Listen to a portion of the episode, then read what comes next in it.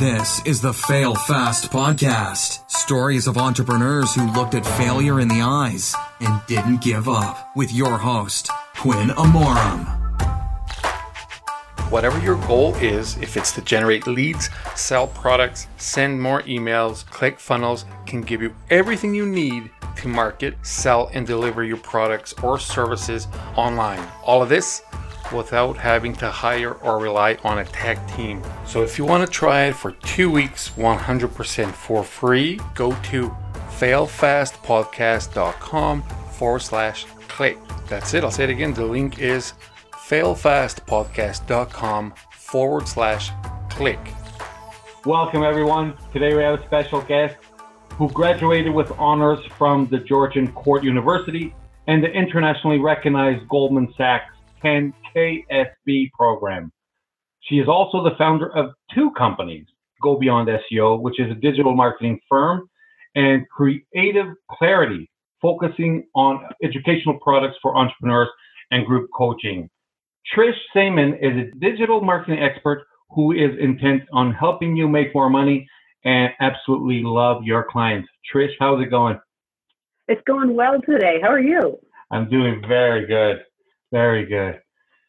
So it looks like you are a very busy person, right? You you start businesses and you run the businesses that you started. Is that correct? That is correct. I'm uh, owner and operator. So it's a little, it's a bit of a madhouse from time to time.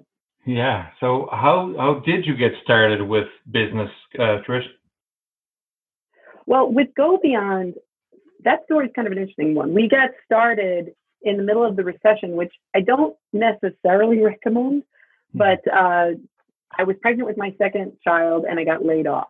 And my husband um, was working his job, but it didn't look like that one was going to last very long either.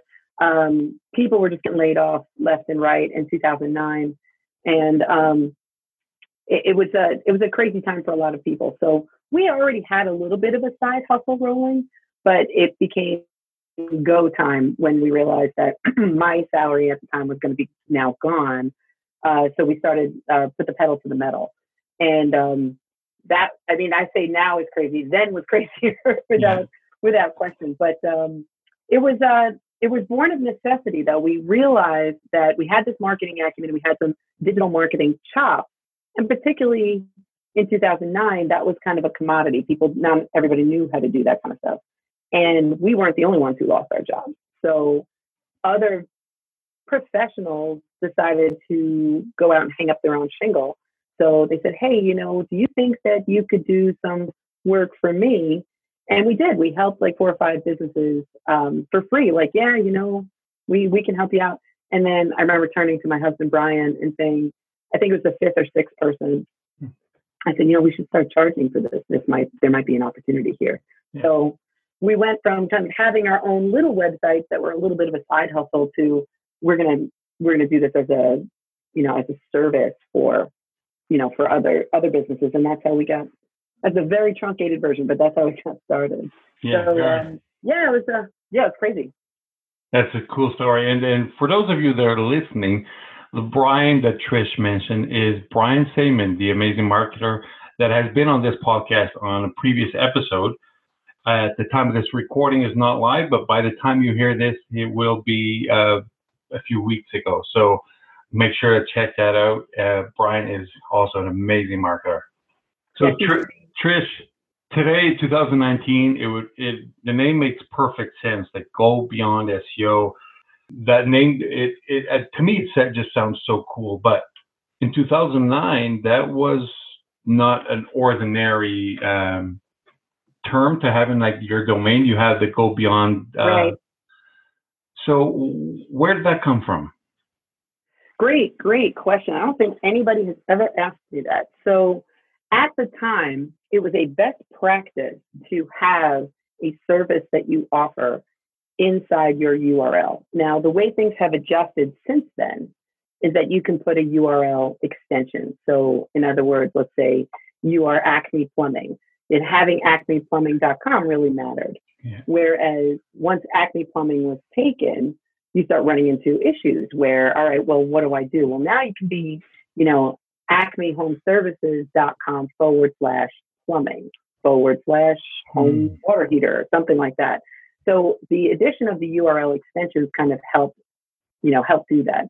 But with regards to why we named our company what we did, we wanted to convey a bit of our mission around what kind of company we were going to run, but also one of our key and still one of our core service offerings, which is uh, search engine optimization. Mhm. Um, a lot of people didn't know what it meant. They were like, "What is CEO?" or "What are you a CEO?" And I'm like, "Oh, that's a different letter and a different title altogether." but, yeah. um, it's just you know, at first blush, people look at it and think um, it wasn't what it was. Now, people, most business owners know or have a working knowledge of what SEO stands for and, Yeah. and why they may or may not need it. So, yeah, Cool. that's where it came from. kind of related to what you said about the URL, there's something that I, I don't know. I never get a 100% answer because uh, when it comes to the, the ending of the domain, if it's a .com, a .ca, .net, whatever. Now there's so Sure. many now. there are Do you think that Google says that they're all treated equally? Do you believe that a I don't know, let's say SEO.com has the same power that SEO.guru or .agency? So I've got, I do have an answer for you. And here's the not so short answer. Does Google quote unquote treat them the same way? Yes and no. And I'll tell you why yes, and I'll tell you why no. Hmm. So, yes, it is just an extension. Google is essentially a series of robots that's crawling the internet. They do not value things .com, .net, .biz, whatever it is. That said, what Google does pay attention to, and this is the part that I think is why a lot of SEOs are like, I'm not touching that question, is because Google also measures behavior and rele- relevance. So most Mm. people type in a .com because that's the most familiar. But that doesn't necessarily mean that it's better, but it doesn't necessarily mean that it's worse. So Google's metrics, like when you think about 100 years ago when we all had, you know, ads in the phone book, the way that the phone book was organized was typically a geography to some degree, but it was alphabetical because it made the most sense. And it was something that everybody could get on board with. Google aggregates its data based on relevance. That metric is much harder to quantify and qualify outside of saying alphabetical. So that's why most SEOs will back off that question because theoretically, yes, the end of your domain, .com, .biz, whatever, should not matter. That said, if somebody's typing it in, Google wants to give the most relevant response in their search results. So that's why people, you know, will stay away from dot, you know, dot o or dot co or dot whatever, um, simply because Google will default to try to pull up com because it quote unquote believes. Now again, it doesn't think, but the robots are going to lean more towards com because they are trying to auto populate with what it is that you're looking for. So slightly complicated answer, but I hope that's as direct an answer as I can give you. No, that actually makes perfect sense. I completely understand now because I know relevancy is the most important thing to now most algorithms out there, right? You need to be Yep. relevant. Doesn't matter if it's Google, Amazon, Twitter. If you're relevant, uh, that's how they rank you higher. So it makes perfect Right. sense. Yeah, they do put the same weight on it. It's just that people don't. People still trust the Right. .com more than okay. That's exactly right. So it wants to serve up what you want. So, and Mhm. Google is trying to figure out and infer based on metrics and, you know, behavioral data and things like that, what in quote, because there's no verb for how robots think other than things, um, you know, what it infers that you want. So that's why it's a hard answer to give because, again, you have to kind of serve two masters. You have to serve the behavioral relevance component and then also the robotic aggregating data component of it. Exactly. Actually, there there was a uh, a marketer out there that did a test, and because he had a huge audience, the, the test did work for him, and it was having people search for a particular search term that is not related to that site, and all would click on that site for that search term, and it ended up ranking for that search Yeah. term because it they stayed on the page just like he instructed. So that that mm-hmm. just proves relevancy is stronger than uh, that. Well, it's a great example. It's a great example. One of the ones, this was from 100 years ago, but um, this is kind of a fun nerd out SEO fact. Uh, Adobe, as I'm sure you're familiar, you know, PDFs and things like that. Mm-hmm. Great, they have great images, things like that. They ranked really, really well for the keyword phrase click here because it was a hyperlink that was on their site for people to download the software. Wow. So if you typed in, this was a while ago, but if you typed in click here, Adobe would be the first one to show up by leaps and bounds. Isn't that funny? Oh my goodness. Funny, funny SEO nerdy fact. Yes, you know, I never thought of that, but that's just so so incredible. I like that. yep. So relevant for click here. so yeah. So Trish, I want to ask you something about your newest company, uh, Creative Clarity. I believe that's, that's where right. you say you need to get more clients that you love. Right. What do you mean by saying more clients that you love? Are people supposed to love their clients? Right. So that's it's a great question. And um, with regards to loving your clients, I'm not necessarily talking about that you marry everybody yeah. as your client, but I will say that this course and this concept was born of, and your your fail fast will appreciate this. Uh, many clients I didn't love, mm-hmm. and what I mean by that is, I did I would get nervous if they would call. I'd get emails because I'm like something's going to be wrong. They're going to want something that I can't do, or they're going to change the scope of the project that we're on, or in the SEO and pay per click space, they're going to want results yesterday. And I'm like, but we only started yesterday. So no level of client management on my end would ever satisfy their need. Yeah. So when I started to kind of create the course, I started to put myself through the process and say, okay, well, what does fit look like? And really, what are the metrics behind fit? So there's personality fit, you know, like you and I get along very well. You seem like it'd be really fun to work with you. But what if what I offered really only kind of sort of fit? Mm-hmm. Well, how happy would you be with me? How satisfied would I be in my role doing something for you? All of a sudden, it starts to queer the relationship a little bit. And then let's say that we really liked working together and you were a good fit, but then something I was doing or information I was trying to pull from you to make me even more effective I wasn't getting from you. Or your expectations were that I would be able to deliver that timeline that was not appropriate. Or maybe you weren't effective communicator and maybe I wasn't an effective communicator. Something wasn't working. Yeah. So I started to reverse engineer based on a client. And it's funny because I'm actually in the process of building a infographic around this, or my, my designer is. Uh, the Dave and Undave. So I have my favorite client and I used to joke around with my husband. I'm like, man, if we could just get 20 more Daves, we get 20 more Daves, we would be golden. So I'm like, how do I reverse engineer and start attracting more Daves as opposed to the undaves, the anti-Daves, the day, the people that, like I said, when I would see them call me, I'd be like, oh God, what do they want now? Mm-hmm. Because I started to really feel like I, I was like shrinking on the inside because I could not satisfy them. Now, was some of that because what I offered wasn't what they needed. Some of it was were they communicating what we needed? There was some kind of poor fit situation. I don't even want to lay blame on either. How do I fill my funnel with more Dave? I mean, Dave respected our expertise. He didn't say yes to every suggestion I made, but he certainly heard me out, saw what I was trying to get across. I knew how to give him wins. Like every time I worked with him, I'm like, I know how to give you a win. And then it just made me get so excited to even find more wins for him. Like, let me find another way to like hook it up for dates. And he was worth for us uh, because he was always getting wins. He was really happy. He also reached out when things were good, or if he had a concern or a question, it was never accusatory. It was like, you know, so I was looking at the landing page.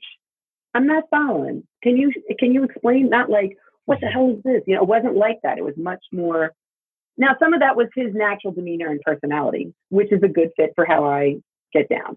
Mm-hmm. Um, but you don't, you can be polite and also be a poor fit. It, it, like just because he's polite doesn't necessarily mean that he's a good fit. Some people just dynamic wise. And uh, I had another client was kind of an undave and super sweet. I really liked working with her as a human. But she would go over the top and say how much she really trusted my expertise. I'm like, I'm you're like the total best, Trish. Oh my god, I totally love talking to you, blah blah. And she and she'd go on. But I try to set benchmarks with her, and she's like, I don't know, whatever you guys want to do. And I'm like, ah, that's not really helpful. Mm-hmm. It's kind of like saying, all right, well, you have to drive north. Okay, uh, to New York, to Canada, to the North Pole. Where am I going? Hmm. And um, just north. You guys will get there. I totally get it. And like without that benchmark and without that, you know, mutually agreed upon goal, we are looking like a failure. Well, we've achieved north, but not as north as you wanted, or too far north, or whatever. Yeah. So even though she was a sweetheart and personality wise, we got along. Pinning down those metrics for us to measure against, she wasn't interested in doing that. So she became an undave, even though she was a sweetheart mm-hmm. if that makes sense. So, it does. Um, so to, the short answer is getting client love is really it's a it's a relationship. Not everything's perfect all the time, but there's a mutual understanding. The value system is similar. Um, the target goal is similar. Things like that.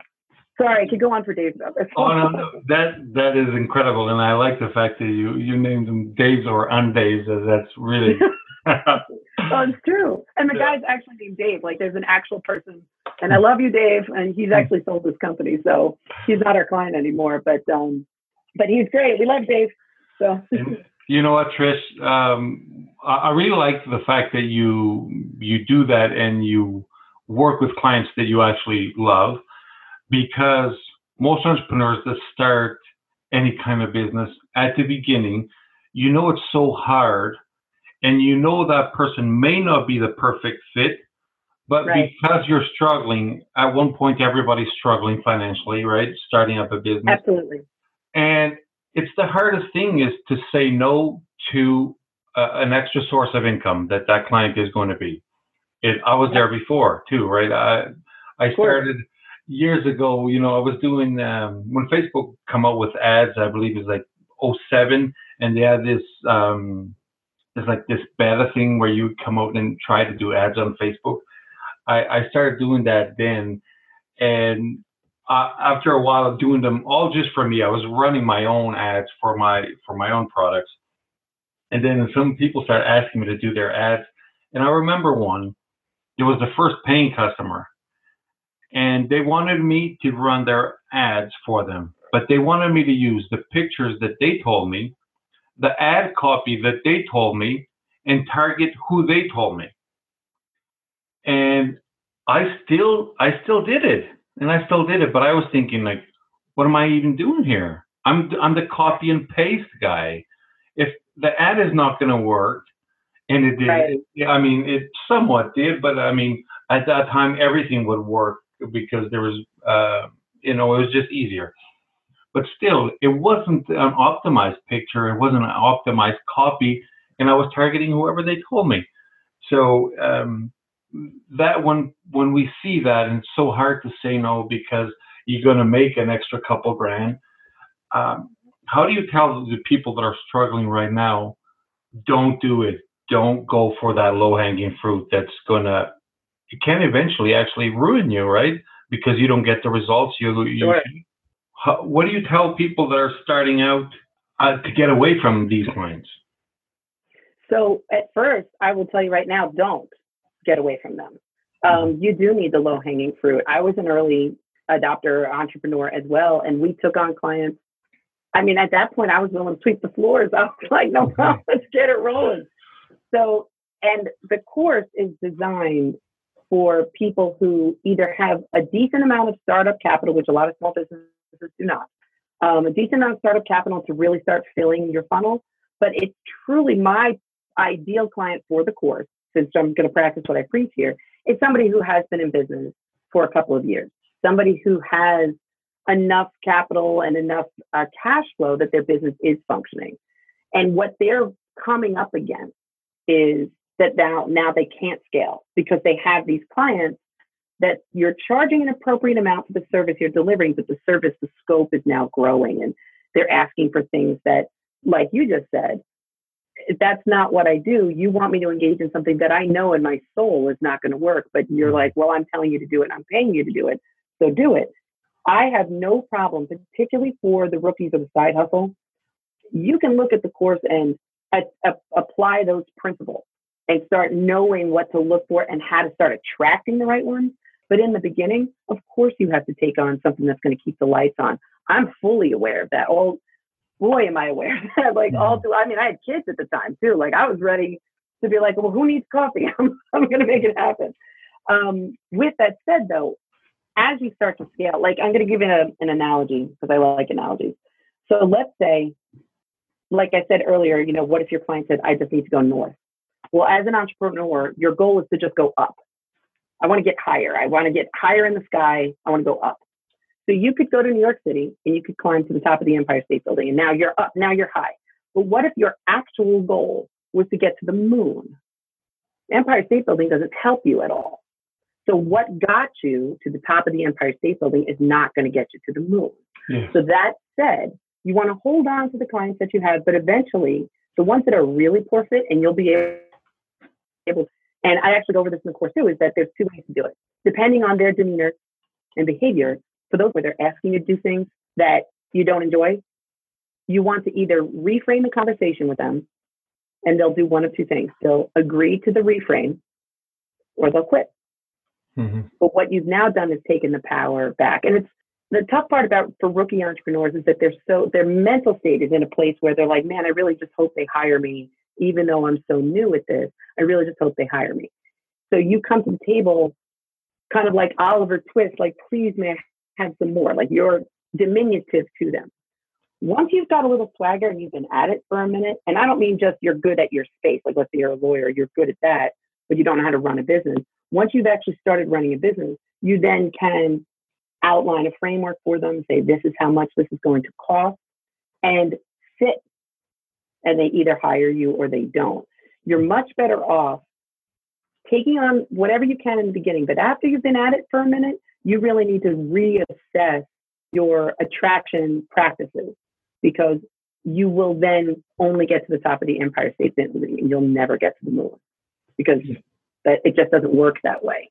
So after and not only that, you may not know who your true ideal client is in the beginning. You may say, "Oh, I'd offer this service, and I think that I want to work with men between the ages of 35 and 42, and they have this problem that I can solve." then you find that, you know what, that's not my mojo. I don't really actually enjoy working with them, or they're not willing to spend.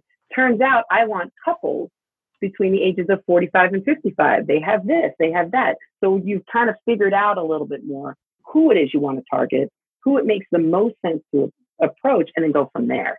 So the, the very, very long answer to your question is take who you can in the beginning. I understand if you're a rookie, you got to get it, you got to get it rolling. I do not recommend saying, no, I'm going to be very super, super selective in the beginning. Nope, that's how you go broke. But once you've been at it for a minute, then you start to reassess and say, well, you know what? These people are actually in, impeding my capacity impeding my productivity. So now I want something that they're easier to work for. I can deliver my service in a, in a more meaningful way. They're happy. I'm happy. I get more referrals like that. Yeah, that's perfect, Trish.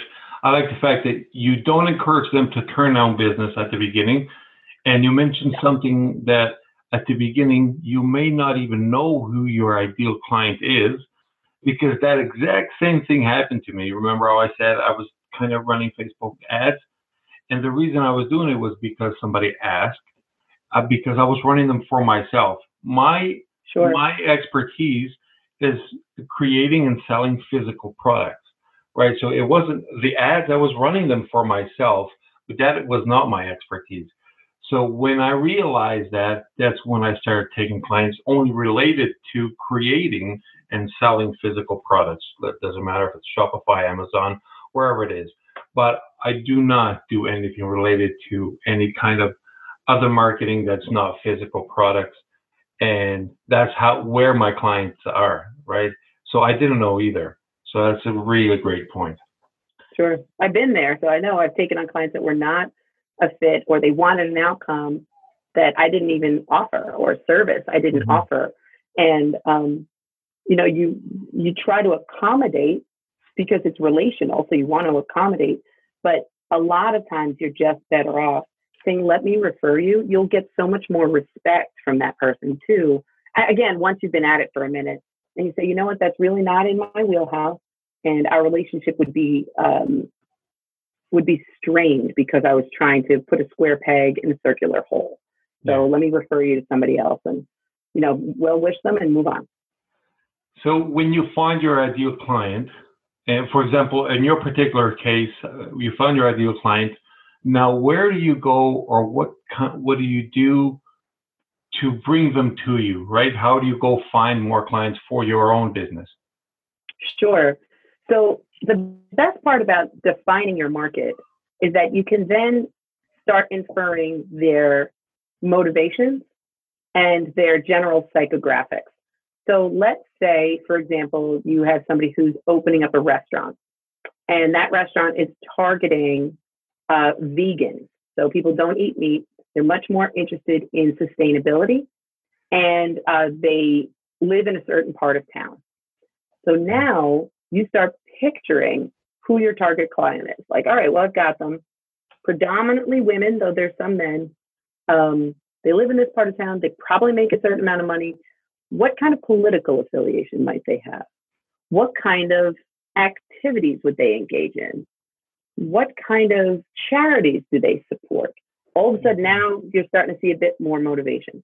And then you start to think about, well, what kind of experience would they expect coming to? Now, there's a client that I had here in Charlotte that was a biker bar that sold a lot of barbecue and wings. So who was going to that place versus who was going to the vegan joint?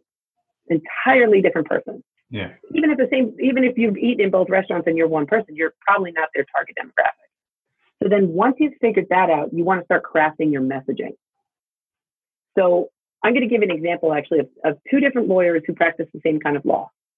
I'm not going to say what kind of law I practice, but I guarantee you'll be able to infer based on their like we help statement, their messaging. So one is I help high net worth people separate from their spouse and protect their interests. And then there's another one that says I help mom and dad prepare their children for us to no longer be husband and wife. Now it's very clear that both of them are family law attorneys and they they specialize in divorce. But one is I've got to protect my money, and the other is I've got to protect my kids. So you can infer who they might be targeting, even though they offer the same service. They don't offer the same service. Ultimately, by the lay of the law, sure, they're no longer married, but the experience around it. So the way that you start to infer what you're going to say and how to attract is you figure out who it is and what you're going to say to them. And then the next step after that is where are they going to get that message from?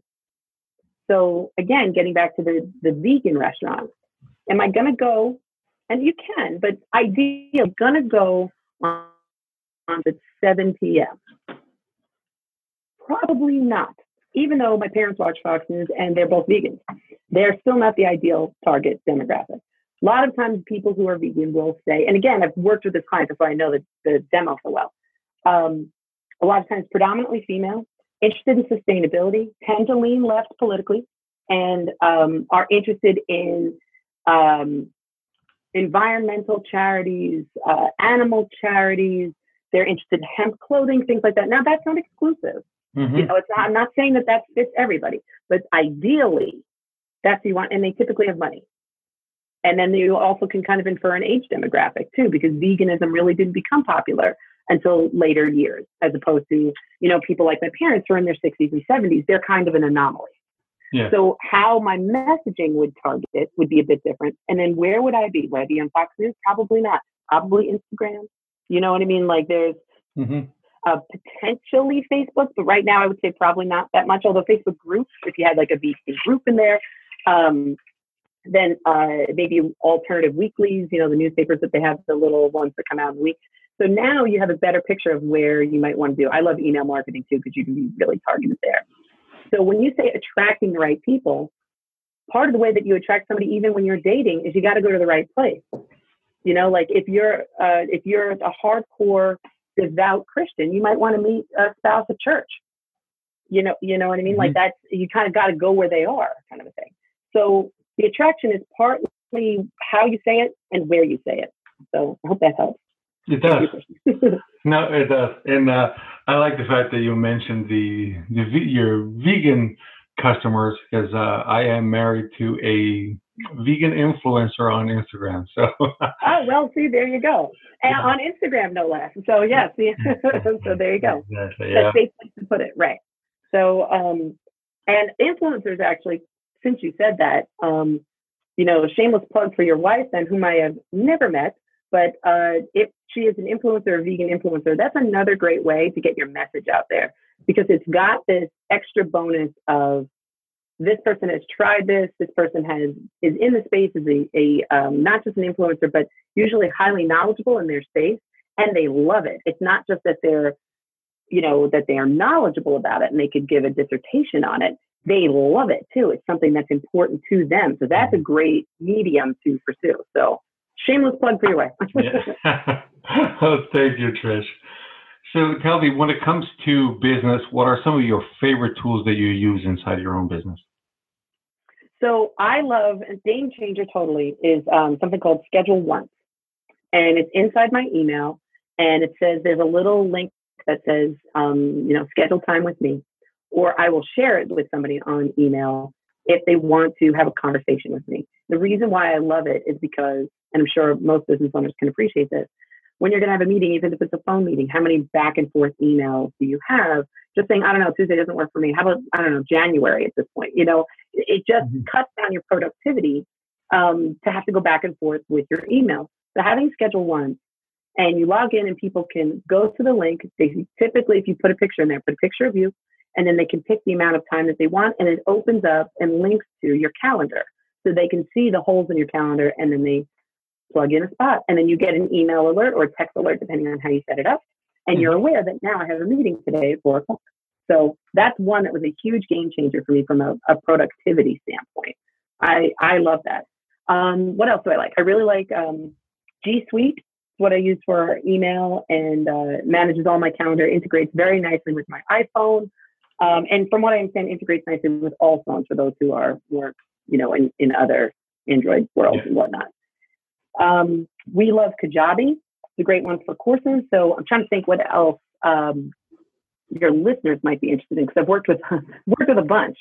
So I'm trying to think any others that would be really great. We use Teamwork. A lot of we used to use Basecamp but we like teamwork as a means to have correspondence with our team to kind of get things done. And what's great is you can actually attach different people to different projects. So mm-hmm. for your product based people, let's say you have a design team that's tied to one product, but you also have seven other products. And those other products have different target demographics, different packaging needs, different delivery dates, you know, turnaround time is different. You can have different people attached to each of those product projects in as much as they needed to be a part of that project and then remove the people who don't have an influence or a say in that project. So I love that too. Yeah. It's a great feature of teamwork. Yeah. So, and for, for no affiliates here, I just love all of these. There's no, I'm not, I don't get paid for any of that. so no affiliates there. So. Cool. So you, you mentioned Kajabi. Uh, your course is on Kajabi? It's in the process of going on to Kajabi. It's not live yet. Soon, very soon hopefully by the time this airs, it'll be live. But uh, I'm still making some tweaks. It's never kind of like bringing forth a child. You're never quite ready, and you want everything to be perfect, and it doesn't always come perfect. But I'm very close, though. I'm very close. So. Okay. In case it is live when people are listening to this, do you want to uh, let let us know where we can find it and what we're going to find in there? Yeah, I'm I'm really excited about it. It's um very easy URL, which is getmoreclientsyouLove.com. Um, in the meantime, if it's not live, uh, you can go to trishsaemann.com forward slash seven, and I actually have seven steps. That mm-hmm. is a much much more truncated version of the course. So it's uh, Trish Saemann, that's S A E M A N N dot com forward slash seven, which is S E V E N and you can that's a freebie. You can just kind of download that one, and it's a it's a good guide. Um, but yeah, it'll be getmoreclientsyouLove.com, and uh, I'm hoping to launch it in July. But uh, like I said, I still have I still have some logistics. I don't want to give a hard date just yet. Yeah. So, but thanks for asking. no problem. Trish, there's something that keeps changing, and I guess everything that's online changes so often. Doesn't matter if it's marketing or whatever. So, what is something that you see marketers do that is a mistake that probably they were it was working in the past and not anymore? Some of those common trends that you see people talking on Facebook. I'm still doing this, but they don't actually test results. That's actually one of one of the mistakes they make. That's what I was going to say. It's a big yeah. one. They don't test or measure their results. Um, one of the biggest mistakes that I see not only marketers do, but even business owners who are not professional marketers do, is they major in minor things. Mm. So they get very concerned about what we call vanity metrics. Yes. So uh, let's say on Instagram, you go out and you're like, I'm going to get as many Instagram followers as I can. It's going to be awesome, which is fine. Having a good audience is a very valuable thing. Mm-hmm. But all of a sudden, you look at your list and you're like, I've got 2,700 Instagram followers and I'm a teeny tiny business. I'm awesome. Look how great I am. And yet, you're not selling any of your products or you're not selling any of your service. And the reason why is the metric you should be paying attention to is engagement meaning they are interacting with you, they are following your brand, they connect with your brand, they value your brand. So 185 years ago, when I was a kid, well, not a kid, but in my 20s, hmm. and I sold radio. I worked for CBS and I sold radio, among other things. I sold radio. And one of the radio stations that I sold was a top 40 station. So we could get, depending on the ad and the time of day, we could get as many as 500,000 people and upwards of that to hear the ad. Mm-hmm. So you're like, wow, look at, I'm going to play this ad. I'm going to spend $500 on this ad and 500,000 people are going to listen to it. It's going to be awesome. It's going to be great. I'm going to be rich. And then there's another radio station. Uh, there's several, but you know, like your talk radio, your NPRs, your conservative talk radio, your things like that. And they have significantly lower listenership. But what they have as compared to the top 40 is an engaged listenership. So the distinction being, and again, depends on what you're trying to sell and what you're trying to achieve with your marketing. Don't get caught up in the general reach. That metric matters, but it doesn't matter nearly as much as engagement. For example, if you had loyal listeners who were going to listen to, you know, Bob Smith on conservative talk radio, and they listen to him religiously at 9 a.m. Bob Smith, Bob Smith's going to break it down for you. He's going to talk to you about politics. He's going to talk to you about what's happening in the world. He's going to happen local stuff. He's going to talk to you about. It. He's going to give you the whole story. And you're sitting there, bated breath, listening to his every word. And then all of a sudden, Bob Smith says, "You know what you need to do? You need to go down to Acme Tires because Acme Tires have the best tires in my car." All of a sudden, Acme Tires is going to have 150 people in their place. Mm-hmm. Whereas if Acme Tires chose to write over Rihanna singing Umbrella or whatever she's singing, or Bruno Mars or whomever on top 40, um, you know, Taylor Swift is, you know, I think her latest, what did she drop recently? Um, you need to calm down or whatever her latest song. So Taylor's singing her thing, and all of a sudden they jump in with Acme Tires. Nobody cares about Acme Tires at that yeah. point. So but you reach all these people. Now, again, reach is not a bad metric, but it's not the only metric. You really want to consider when you're looking at your Instagram or you're looking at any of your other mediums, how much are people truly hearing what you have to say and then better acting on it? So that's one of the biggest mistakes that I see marketers and business owners make is they start to major in minor things. They pay attention to the vanity metrics. So look at all these people who are following me. I'm like, yeah, but are they? Mm-hmm. It look a lot cooler than say, oh, well, everybody got my email as opposed to everybody's going to show up. That's a big difference. So something to consider. So that's, I would say, probably one of the bigger ones. Yeah, I want to uh, I want to write that one down. Uh, major on minor things because it's so true.